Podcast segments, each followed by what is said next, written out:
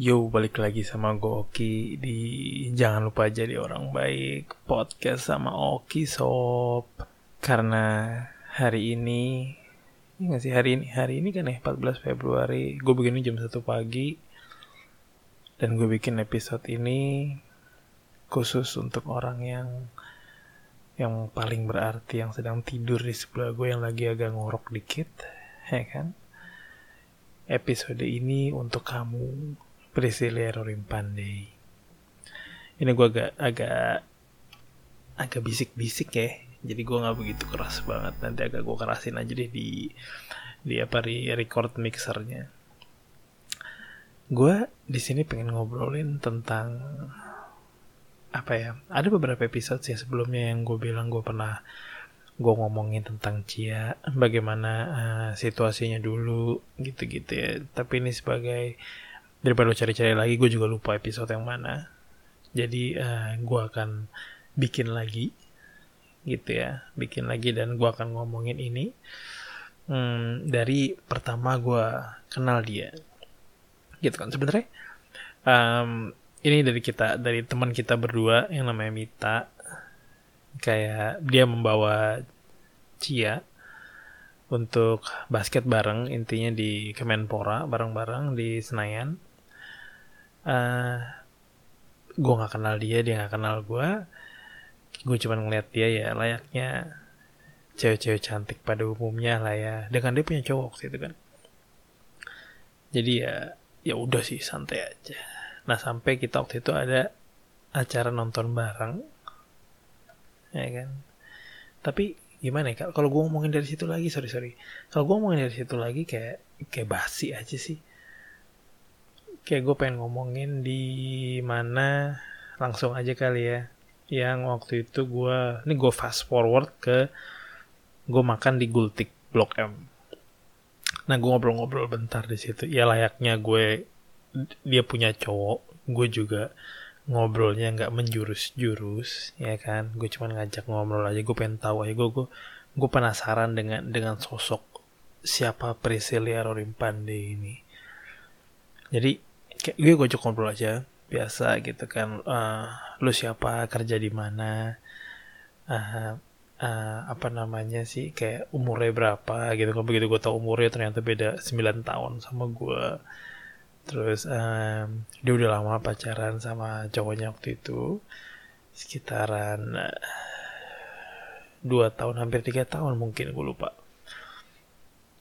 Nah apa gue gue ajak ngobrol tapi nggak lama kemudian dia harus pulang karena apa namanya karena udah malam juga. Dia pulang naik grab. Apa? Dia naik grab kalau nggak salah. Dipesanin cowoknya waktu itu. Nah udah malam juga.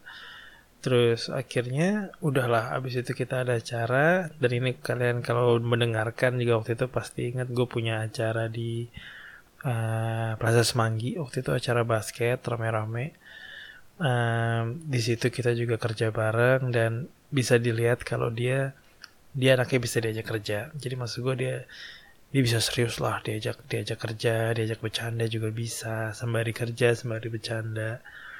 Ya kan? Dan apa setelah itu pun uh, apa ya dengan drama-drama yang ada di situ lah ya drama-drama waktu acara yang yang ya udahlah nggak usah gue bahas lagi. Itu drama-drama nggak enak juga. Drama-drama sedih nggak enak. Terus akhirnya um, setelah acara itu kan dia putus ya kan? Tapi sebelum acara itu juga waktu itu gue nggak pernah ngajak dia main basket di The Breeze di BSD uh, yang di sini nih yang yang bikin gue ngerasa kalau wow ternyata masih ada orang kayak lo gitu loh. Orang yang yang yang yang apa ya? Yang kayak tipe gue gitu katakanlah.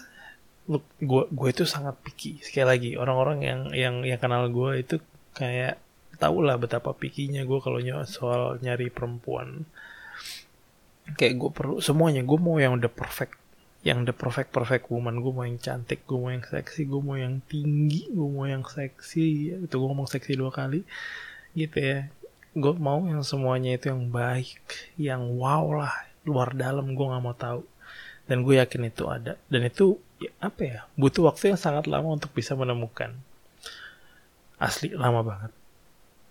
Dan apa ya dan setelah gue mendapatkannya itu uh, dari dari Cia gitu ya kayak kayak ini kayak kayak kayak jawaban kayak jawaban dari doa doa gue lah katakan. Nah yang waktu itu yang waktu gue tanyakan waktu gue perjalanan menuju eh sorry.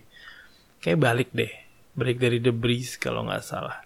Balik dari The Breeze terus gue gue ajak ngobrol ya kan yang pasti dia bilang kayak lo apa yang lo lihat lima tahun ke depan? Apa yang lo mau lakukan lima tahun ke depan? Gitu loh. Dan layaknya karena gue adalah seorang apa wirausaha yang sedang berusaha menjadi uh, apa tipikal wirausaha wirausaha lainnya yang kalau orang bilang kalau eh, orang pikir gitu kan wah wirausaha duitnya banyak. Gue sedang menuju ke sana sedang menuju tipikal wirausaha wirausahawan yang yang yang mempunyai uang banyak gitu loh. Amin. Dan apa waktu itu yang gue tanya dan dia menjawabnya itu berjur apa menjurus ke sana gitu loh. Menjurus yang kayak dia pengen punya usaha sendiri dia dia nggak mau kerja kantoran terus terusan sampai dia tua gitu loh. Ada saatnya nanti yang di mana dia keluar dan dia bisa apa ya bikin sesuatu something bareng-bareng gitu.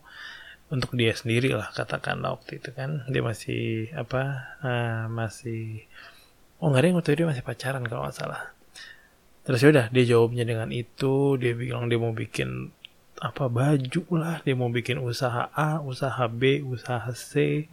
Dan itu menurut gue untuk ukuran perempuan muda di umur early 20 itu harusnya belum ada kepikiran seperti itu gitu loh.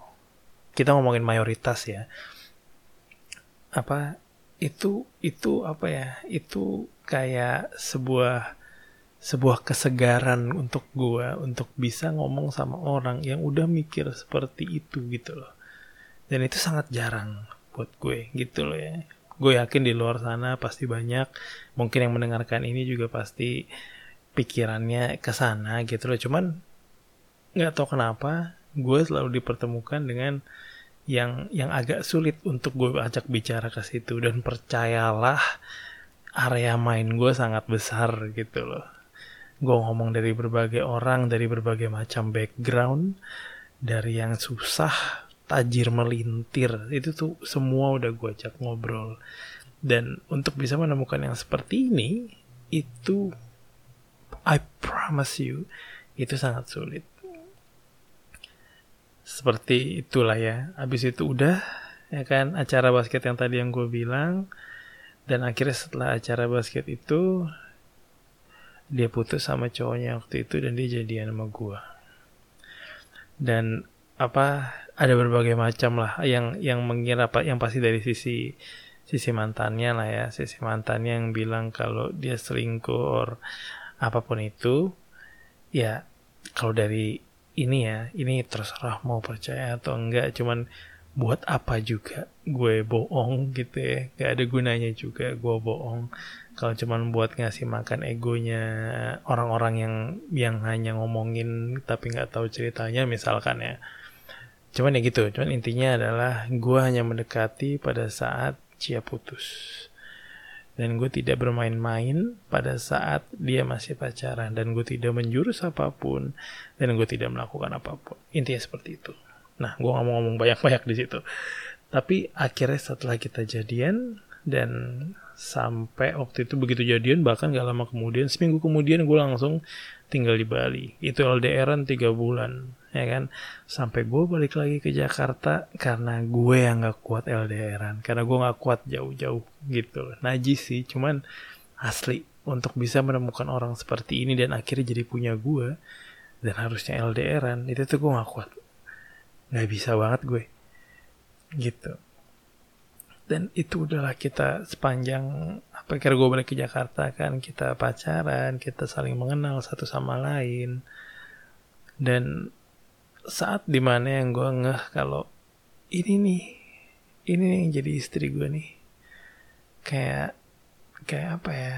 Kayak sebuah ada yang ngeklik kalau kalau dari semua pencaharian gue ya di di dunia persilatan romansa gitu ya. Akhirnya gue menemukan seseorang yang benar-benar gue satu frekuensi banget. I mean dia benar-benar berbicara dengan bahasa gue um, dia dengan kerecehannya yang sama levelnya kayak gue dan gue bisa aduh itu itu enak banget deh jujur gitu walaupun kita 9 tahun apart loh ya kita berbeda 9 tahun lo bayangin.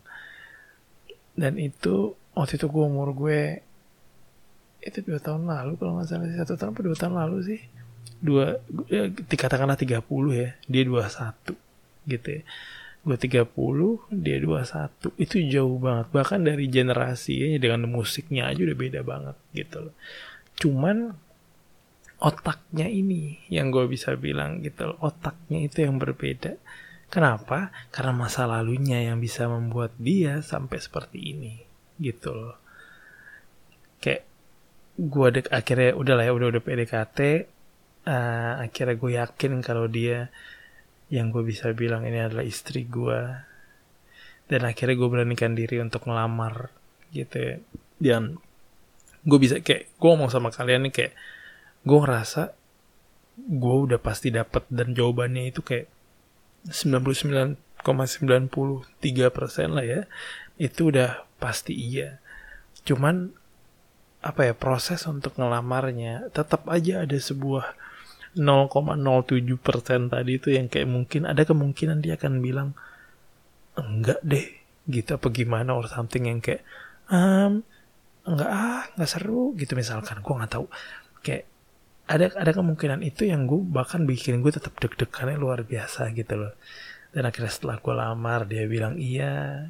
Dan akhirnya kita menikah gitu kan. Dengan segala drama-drama pernikahan gue yakin banget para orang-orang yang udah menikah yang dengerin podcast ini itu punya dramanya masing-masing dari sisi keluarga cowok maupun keluarga cewek saudara cowok saudara cewek bahkan dari teman-teman atau sisi internal lainnya pun itu pasti ada dramanya. Cuman itulah yang bikin seru jujur. Gitu loh. Right? Dan akhirnya ketika kemarin kita menikah. Dan sekarang dia sudah hamil tiga setengah bulan. Uh, tepat hari ini ya minggu depan minggu depan itu minggu ke 15 kalau nggak salah. Right? Gitu. Nah again yang tadi gue tadi yang tadi gue bilang adalah Cia punya semua alasan untuk dia menjadi apa ya seorang manusia yang yang yang apa yang yang marah, yang yang panas, yang angkuh.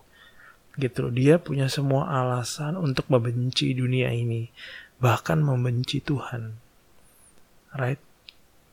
Dia punya semua alasan itu dari dari sisinya, dari dari masa lalunya di keluarga, dari dia dilempar sana dilempar sini untuk dia tinggal di mana-mana gitu kan. Gue sangat berterima kasih dengan keluarga-keluarga yang mau keluarganya dia waktu itu yang mau menampung dia waktu kecil gitu. Yang apa uh, pokoknya masa lalu yang yang bisa lu pikirkan dari seorang anak yang yang buruk gitu ya yang keluarga kurang hangat mungkin ya yang apa keluarga kurang hangat, yang kurang bisa mendapatkan kasih sayang orang tua, yang dia bingung untuk megang siapa, dia mesti nanya siapa, dia bingung gitu loh. Gitu ya. Apa namanya? Again, dia punya semua alasan untuk membenci dunia, bahkan membenci Tuhan, gue bilang. Right, masa lalu yang sangat keras yang dia jalanin, yang penuh kekacauan yang gue bilang gitu kan. Gue nggak bilang ini 100% kacau, enggak. Cuman apa ya kalau gue yakin kalian pasti tahu lah. Atau mungkin kalian pernah merasakan betapa kacaunya hidup kalian waktu kecil. Gitu. Yang di mana waktu kecil itu bisa membekas luar biasa dan itu yang akan yang mendikte kehidupan kehidupan lu gitu loh ya pada saat lu gede sekarang gitu loh. Cuman ini yang gue ini yang gue apa ya yang gue sangat sangat adore yang gue sangat-sangat wow. Karena dia ya malah apa ya kayak membuat semua alasan-alasan itu jadi jadi malah dia menjadi orang baik gitu loh. Dia malah pengen mem, apa kayak mem, apa ngambil semua alasan-alasan negatif itu dan dan dia proses dan dia menjadi orang positif yang dia nggak pengen kalau nanti ada anak-anak lain yang kecil maupun besar yang merasakan apa yang dia rasakan waktu dia kecil. Gitu loh. I mean she has a very very good soul. Gitu loh. Jiwanya itu tuh ingin membantu. Gitu loh. Of course dia masih manusia. Dia masih benci sama orang. Dia masih kesel sama orang. Dia masih nggak suka sama orang. Dia bete sama orang. Itu manusia manusianya cuman dia sangat dia bahkan kayak dia pengen semua orang itu bahagia. Dia pengen semua orang itu seneng. Dia pengen membantu semaksimal mungkin ke teman-temannya. Kalau dia membutuhkan teman-teman yang membutuhkan untuk curhat sekedar curhat atau ada butuh apa kerjaan yang harus dibantu dia akan open untuk membantu. Dia melayani di gereja. Dia melayani bukan karena ingin dapat uh, duit tambahan dia melayani karena dia ingin melayani dia melayani karena dia senang melayani melalui nyanyian, melalui ap, ap, apa bantuan apa pun, bakso dan dia pergi ke tempat ah, panti jompo, apa pun itu gitu. Dan itu adalah sesuatu yang yang apa ya? Kayak lo lo mau bikin ini sebuah analogi ya.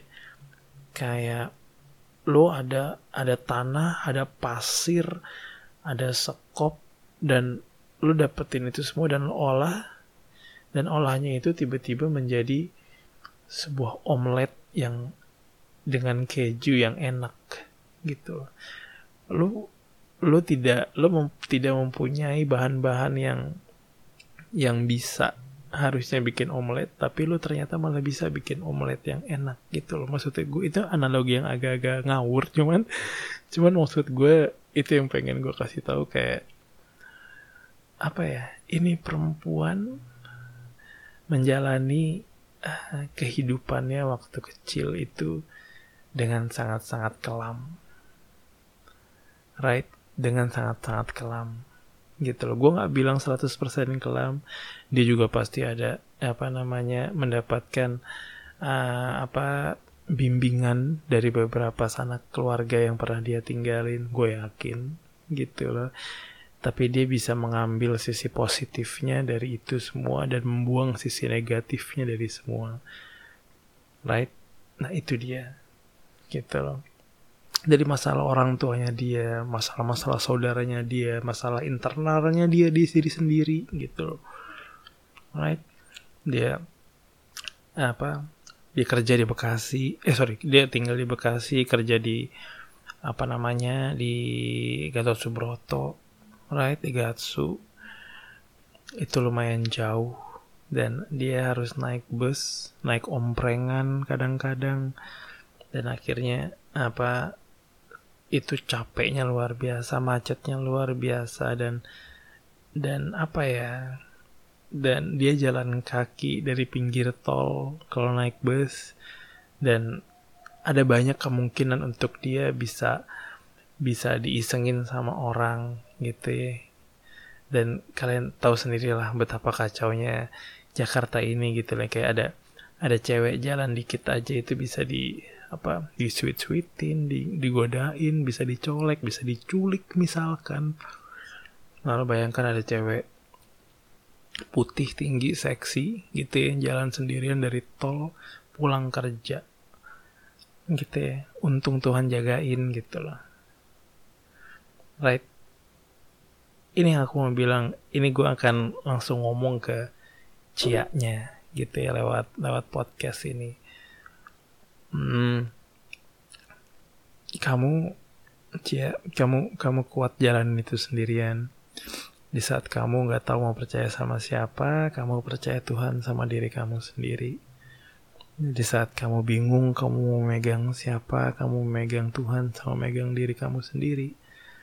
Dan itu buat aku adalah sesuatu yang sangat luar biasa dan aku banyak belajar banget dari itu. Right, dari apa ya kayak aku percaya bahwa Tuhan gak pernah ninggalin kamu.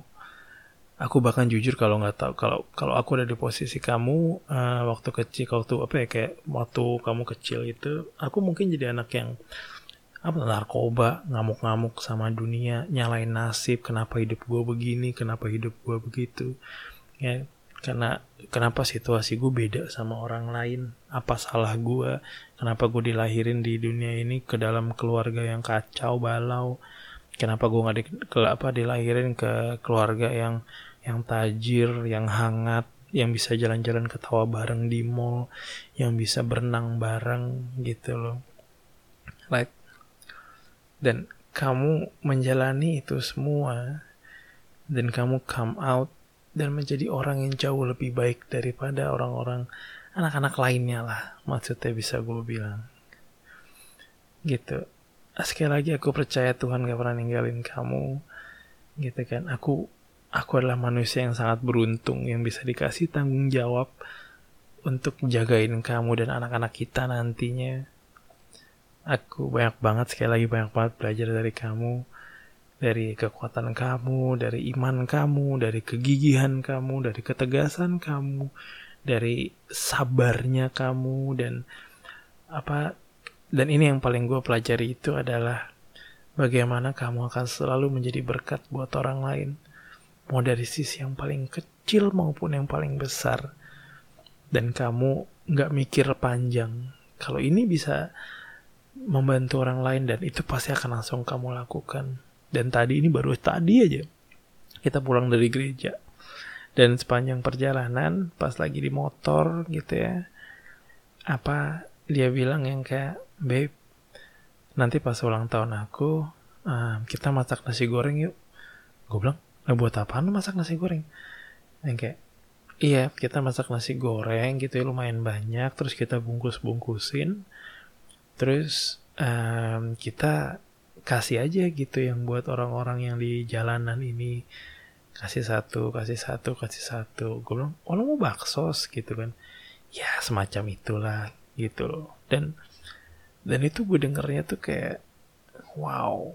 Bukan dalam artian bukan kayak kesannya dia doang yang bakso no no. Kayak lebih ke arah yang kayak you actually think about other people too. Gitu gue di saat kehidupan gue sama Cia ini yang yang gue bisa bilang belum belum seindah yang orang pikirkan ya. Maksud gue yang kayak gue bisa jalan-jalan ke mana-mana gue happy sana sini gitu loh. Gue sama Cia sedang sedang struggling untuk membuat kerajaan kita gitu loh. Sedang struggling untuk bisa secara finansial itu independen. Gitu. Gue dengan dengan usaha-usaha catering gue ini yang sedang gue usahakan dan Cia dengan dengan kantornya yang masih bahkan Cia masih nge-support gue. Misalkan kalau di saat gue lagi nggak ada uang Cia bayarin gue makan di luar gitu loh. Karena kita berdua memang ya kita berdua udah udah sehidup semati janji di depan Tuhan untuk saling melengkapi gitu. Dan apa ya kayak um, di awal di awal ini untuk kamu, babe. Karena ini baru-baru banget kita menikah dan kita menjalani kehidupan keluarga ini gitu ya. Aku pengen bilang sama kamu kalau um, di awal keluarga kita yang kecil ini aku nggak bisa janji banyak. Cuman aku cuma bisa membuktikan kalau aku nggak akan berhenti belajar Nah, dan ingetin diri aku sendiri bahwa setiap hari bareng kamu itu adalah anugerah tersendiri. Bahwa setiap detik kita tertawa itu adalah mukjizat Tuhan yang sedang kita jalanin gitu. Dan apa pun nantinya dengan masalah, segala masalah yang akan dilempar ke kita dan apa ya, segala kesulitan, segala kenegativitasan lah ya. Apa pun itu Aku percaya bahwa kita akan selalu mencari jalan keluar bareng-bareng. Karena karena layaknya se apa ya pasangan yang yang bagus yang perfect katakanlah. Itu pasangan itu apa ya selalu melengkapi satu sama lain. Dan satu satu apa ya? Gue nggak tahu juga sih. Kalau gue bukan expert dalam soal berpasangan gitu ya. Cuman gue lumayan expert di bidang apa lu beneran sayang atau enggak itu bisa dilihat dari apakah dia mempertanyakan apakah dia menanyakan ke dirinya sendiri bahwa apa gue yang terbaik buat dia. Dan kita masing-masing mempertanyakan itu. Gitu dan gue akan selalu berusaha untuk menjadi yang terbaik untuk Cia dan Cia juga selalu berusaha untuk menjadi yang terbaik sama gue. Sampai di situ aja episode kali ini. Uh, di hari Valentine ini, uh, sekali lagi gue bikin episode ini khusus untuk istri gue. Um, sampai di situ aja sih. Aku sayang kamu Priscilla.